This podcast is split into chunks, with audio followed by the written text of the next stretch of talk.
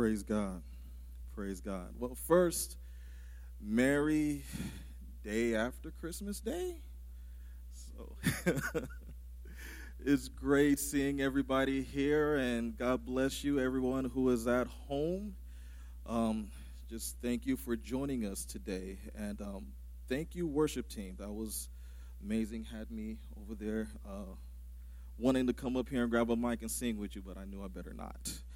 So, but thank you, worship team. You guys are always great. Um, just also wanted to point out for anyone who is watching us online, and for those of you who are here, when you go back and watch the messages or listen to the uh, coffee and conversations, um, if you're watching it on YouTube, please hit the like and subscribe button. So what that does, it it it causes the algorithm for YouTube to send the messages out. The more that you like, the more that you subscribe, it send the messages out to uh, more people, so other people around the world can hear the good news coming from Warden Full Gospel. Amen. Amen. So, pray everybody had a great Christmas yesterday. That uh, you got all the gifts that you guys wanted. I didn't get my Ferrari, but I'm pretty sure it's on its way. Um, so, if you guys can go ahead and um, pass the message on to my wife and see if she can go ahead and send that Ferrari, because you know if she, I get blessed with it, she'll get blessed with it too, right? Amen. That's my story, and I'm sticking to it. so, let us open in prayer. Lord God, our Heavenly Father, we thank you. We thank you for the sacrifice of your Son, Jesus Christ, for those of us who didn't deserve it, who don't deserve it, all of us. I know I didn't.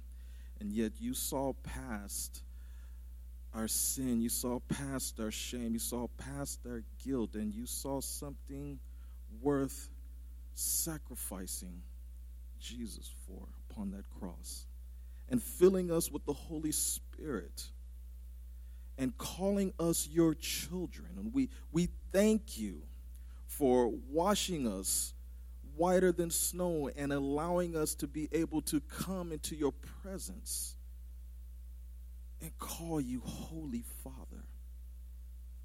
I just pray that the word that you have today will touch the hearts of those who are here and those who are listening online and even those who are going to listen at another date and time.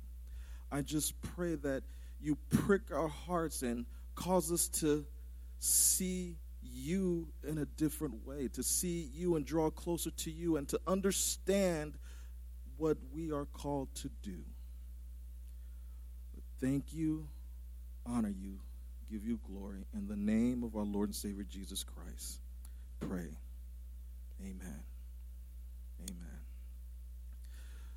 So, we're in the book of Matthew, and at this point in Matthew, Jesus has already preached his Sermon on the Mount. He preached in many synagogues, and he's called out the religious leaders of that time, and at this point in Matthew, Jesus had already healed many, many people, performed many miracles, and cast out demon after demon after demon.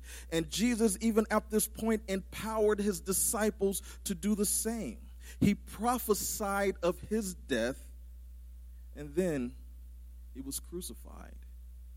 He died, and now he is risen again. So, we find ourselves in Matthew chapter 28, going to be reading from verses 16 through 20.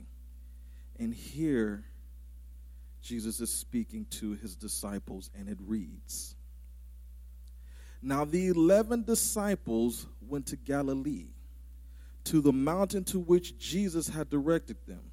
And when they saw him, they worshiped him, but some doubted. And Jesus came and said to them, All authority in heaven and on earth has been given to me. Go therefore and make disciples of all nations, baptizing them in the name of the Father and of the Son and of the Holy Spirit, teaching them to observe all that I have commanded you, and behold, I am with you always to the end of the age. Amen. So, the title of today's message is Last Message. Last Message. And today is December 26th. It's the day after Christmas. And for some of us, we spent the day with our families and friends. And even though that we couldn't have a grandiose affair, we, we spent time with our families and friends and a smaller uh, level because of COVID restrictions. And we opened gifts, and a lot of us were eating and we were laughing, playing games with one another, just having a, a great time and, and enjoying each other's presence. And some of us, whether we were at home or whether we went somewhere, we were just spending time with one another and enjoying that time. And we know that we as Christians, even though we know that December 25th is not the actual birth date of Jesus Christ, we celebrate on that day the birth of our Savior, the one who came to save his people from their sins. That's spoken of in Matthew chapter 1, verses 21. And after we're done celebrating and after we're done eating, and most of us, like myself, as we wake up from that food coma, we uh, say goodbye to our friends and say goodbye to our families, and we go on our separate ways. Now, getting together and celebrating the birth of our Savior, it's, it's, it's great. Don't get me wrong, it's great. I, I love it. I love spending time with my family, watching my kids open their gifts, pull out their Nerf guns, and shooting each other in the eye. Don't, don't get me wrong. I get a good laugh from it. It's great. But how many of us, when we're together with our friends and family, have taken the time to talk about more than just the virgin birth? How many of us have taken that time to talk about more than just the wise men and, and, and the shepherds, to talk about more than just the baby in the manger? Because I know that there are many of us who know people who are not saved who know people in this time who are struggling and who are hurting, who know people in this time who need to hear more than just the gifts that were given to Jesus, but they need something of substance. They need to be filled. They, they need to, to, to realize that there is a God who gives them hope.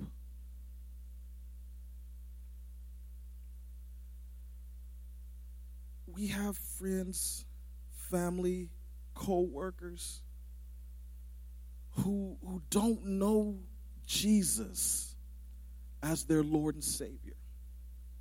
So, how many of us have taken the opportunity to go past the nativity story and go straight to the gospel? To say, yes, our Savior was born in a manger, but he didn't stay there that we have a heavenly Father who so loved the world, the world including you and me, that he gave his only begotten Son who is Jesus, that whosoever believes in him, whosoever believes in Jesus, shall not perish, but have everlasting life. How many of us have taken the opportunity to tell people that regardless of the mess that they're in, regardless of the sins that they have committed, that the Bible says, the Word of God says in Romans chapter 5 and 8, that, that God shows His love for us, and that while we were still sinners, and then we stop we stop at that moment and we go back to the word we and we tell them this we is not just you, but it includes me. Even though I may be standing here with the mic, I may be standing here with the Bible, but I need salvation. I need to be saved. I need a Savior too. And we and we tell them that all have sinned and fallen short of the glory of God. And we do this to not be seen that we're pointing at them and saying, You need to repent, you need to change, and you need to come to Christ. But we be, be seen as we're holding their hand and saying, We need to repent, we need to Savior, and we will go together to get them to accept the Word of God. And then we'll continue on and say, and this Christ, this Jesus, he died for us. And according to Romans chapter 8, 38, it says, For I am sure that neither death nor life, nor angels, nor rulers, nor things present, nor things to come, nor powers. Verse 39 nor height, nor depth, nor anything else in all creation will be able to separate us from the love of God in Christ. And we and we assure them that yes, our Savior was born in a manger. Yes, he was given gifts by, by the wise men. And yes, he, he, he, he endured hardships even as a child when Herod was sent out to try to kill him. But guess what? He's that, that, the Father that the Father caused Jesus to take up a cross to die a death that was meant for you and for me because He loved us. So understand that there is nothing you have, there is nothing that you're doing, and that there is nothing that you can do that will separate the love of God from you. How many of us on this day of Christmas have we taken the time to explain the reason for the birth? The reason for the manger. How many of us have taken the time to explain the gospel of Jesus Christ? To teach them to observe all that Jesus have commanded to take his last message and do what he commanded for us to do in this great commission. And that is to go out and to teach people of him. Every time we turn on the news and get on the internet and grab our phones, we hear about suffering, we hear about death, we hear about poverty, we hear about struggles. Time is drawing near. And there are people out there who are dying without knowing Jesus. We have to take this gospel and preach it as if it were our last message. We have to preach it and teach it with urgency. We have to preach it and teach it with compassion and with love. We have to get to the point to where we can be like the prophet Jeremiah in Jeremiah 20 and 9. He said, If I say I will not mention him or speak anymore in his name, there is in my heart that it was a burning fire shut up in my bones, and I and I am weary with holding it in, and I cannot. We have to get to the point that we can't stay quiet. We have to get to the point that we're tired of seeing people suffer. We have to we have to get to the point to where we're burdened with the souls of the lost and we can't hold it in because we know that everyone needs to hear the good news of Jesus Christ and we have to go out and speak his word as if it was fire in our bones.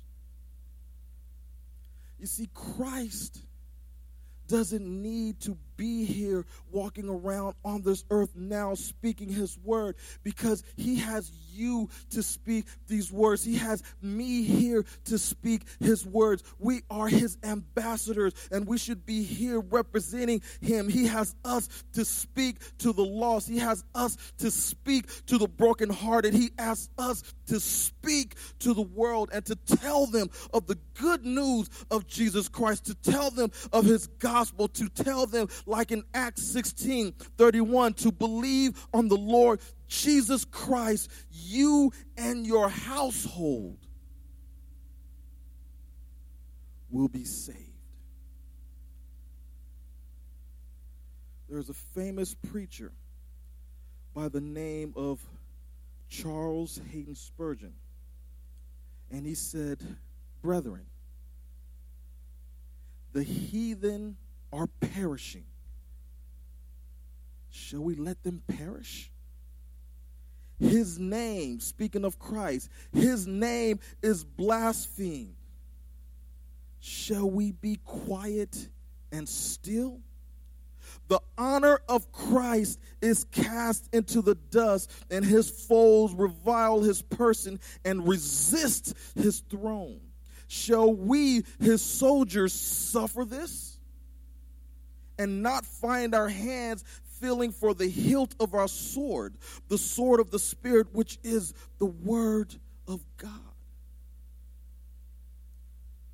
Outside of these four walls, outside of this church, there are nations, people dying, hurt, and alone, crying because they need to just feel loved, trapped because they're they're trapped because of the lies that the enemy has said, has told them over the years. And but we have to realize that we have the remedy. We have the word. We have the savior. We have the Holy Spirit. And and for the dying, we have the word of God that gives life. And, and for the crying, we have the word of our Savior who says that he will wipe away all tears. And for the trap, we have the word of Jesus Christ who came to set the captives free. But in order for them to hear, we must tell them. We must tell them about Jesus. In Romans chapter 10, verses 14 and 15, it reads, How then will they call on him whom they have not believed? And how are they to believe in him of whom they have never heard? And how are they to hear without someone preaching? And how are they to preach unless they are sent, as it is written?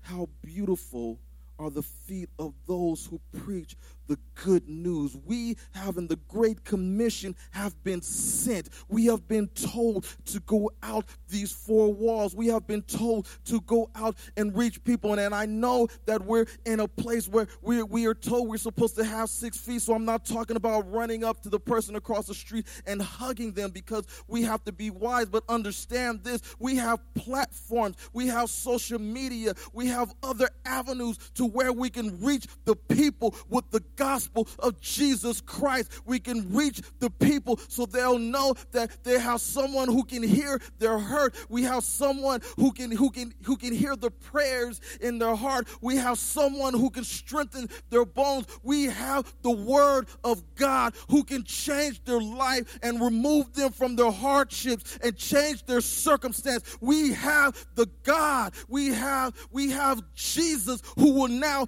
give them hope and show them that He is the only way to the Father. We have to go out and teach them, preach to them, disciple them, or they won't know. And the onus is on us.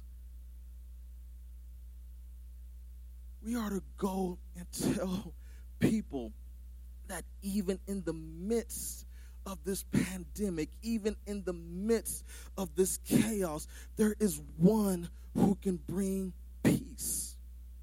Even in the midst of their struggles and trials, even in the midst of their pain, there is one who can bring spiritual healing.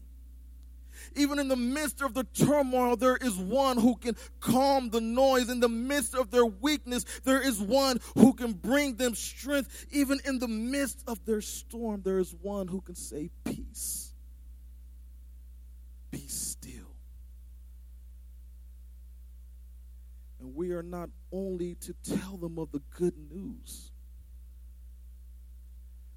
to just say, that baby in the manger grew became a man, took up a cross, and died for your sins.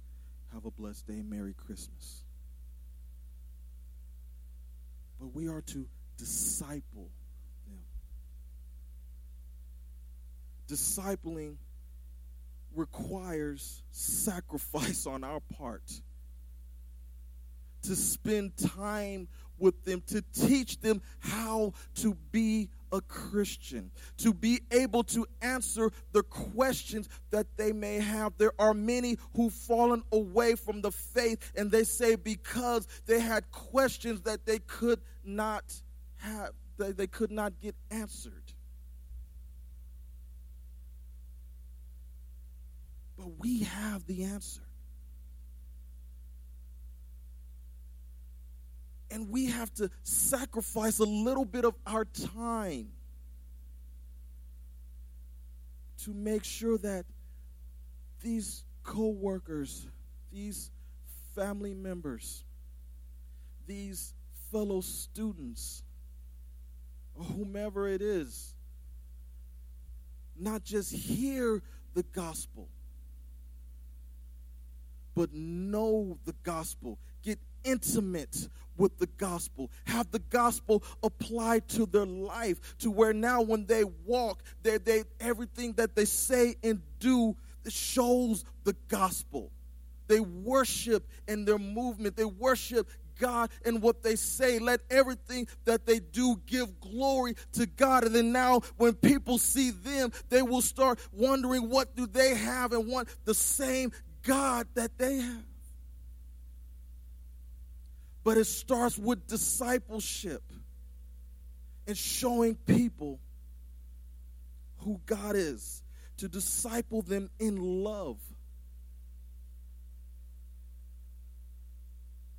Because in John 13, 34, and 35, Jesus said, A new commandment I give to you that you love one another. Love is more than just a word, but it's action.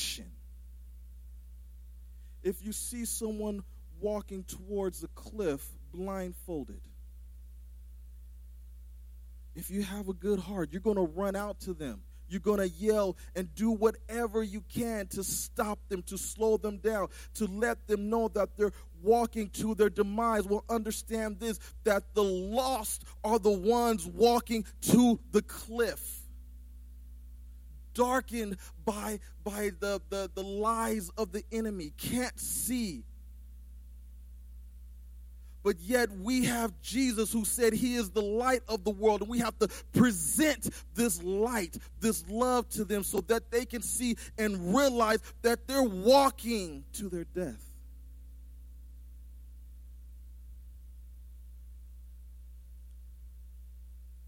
Going to be closing with this. Some of you may know of this gentleman by the name of John Harper.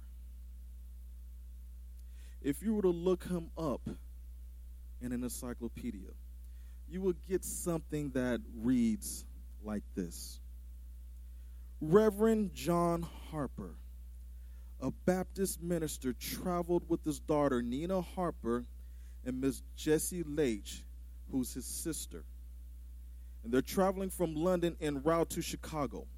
Reverend Harper was on his way to Chicago to begin a series of revival meetings at the Moody Church located at West Chicago and LaSalle Avenue. He had been at the church during November, December, and January of 1911 and 1912, and his success there resulted in his being recalled to conduct a second series of meetings. On the evening of April 4th, 14th, the Reverend Harper and Miss Leitch were standing on a deck admiring the sunset. It would be beautiful in the morning, remarked Reverend Harper before retiring for the night. After the collision, Harper was awakened, and he awakened his daughter, picked her up, and wrapped her in a blanket before carrying her up to deck A. There he kissed her goodbye and handed her to a crewman who put her into a lifeboat, her into lifeboat 11 with Miss Leitch. Reverend Harper went down with the ship. So this Reverend Harper, John Harper, you Google him, go to encyclopedia. That's all it says. See, but what is missing from this little bio, what, what it doesn't tell you, is that Reverend John Harper was aboard the Titanic when it sank. The Titanic, which is more than just a movie, but an actual ship in the early 1900s. The Titanic, that was supposedly the unsinkable ship, hit an iceberg and it sank. The ship, which had around 2,200 people, only had lifeboats for approximately 1,200. And not all of those 1,200 got on the ship. So the story goes that about 1,500 people perished on the Titanic. John Harper, who had kissed and said goodbye to his little daughter and, and told his sister goodbye and put them on the lifeboat, he stayed on the ship. And the story goes that as the ship broke in two, John Harper was praying. And then he fell into the icy water. And it says that John Harper was swimming from person to person screaming, Are you saved? Believe on the Lord Jesus, and thou shalt be saved. There was this one gentleman. Out of the 1,500 people that fell into the icy water, only six survived. One of them goes by the name of Steve Crane and this is an excerpt from his testimony.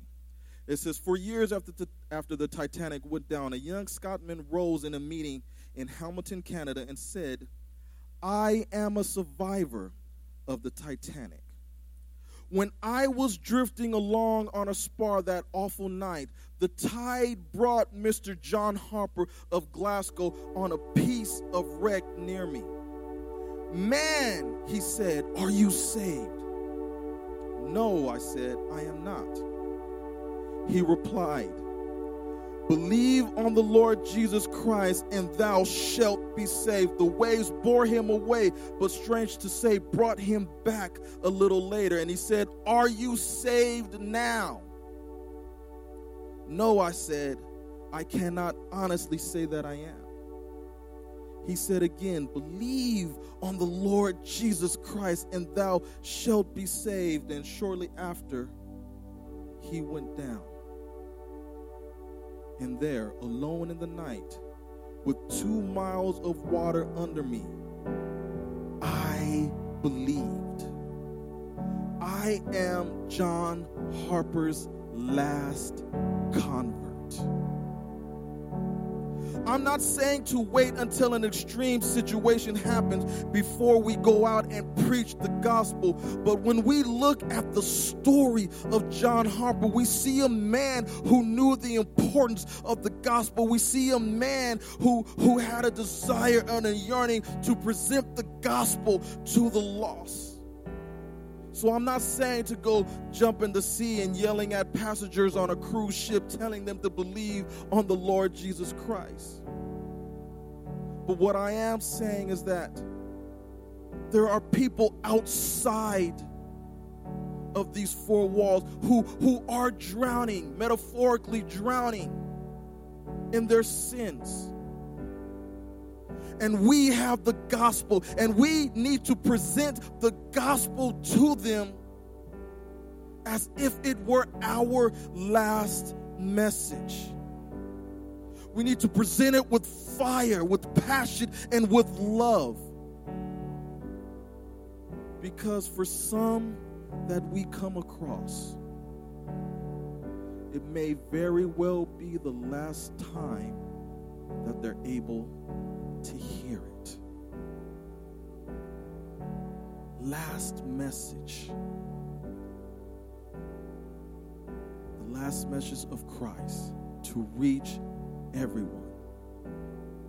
And that is what we need to do.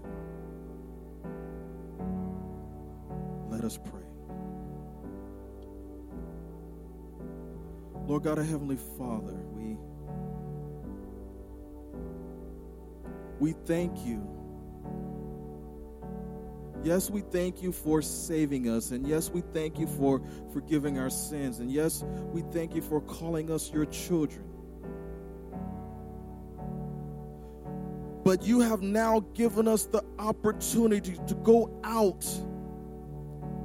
and to reach those who need to have the hope that we have,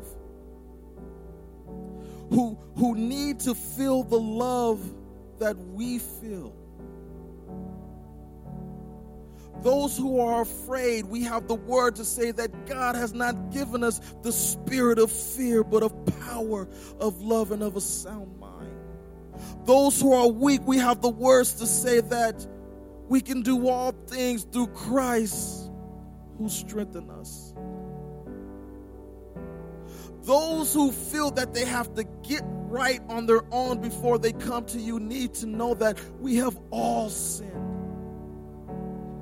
We are not saved by works, but by your grace. And that you're going to continue to work in us until you call us home.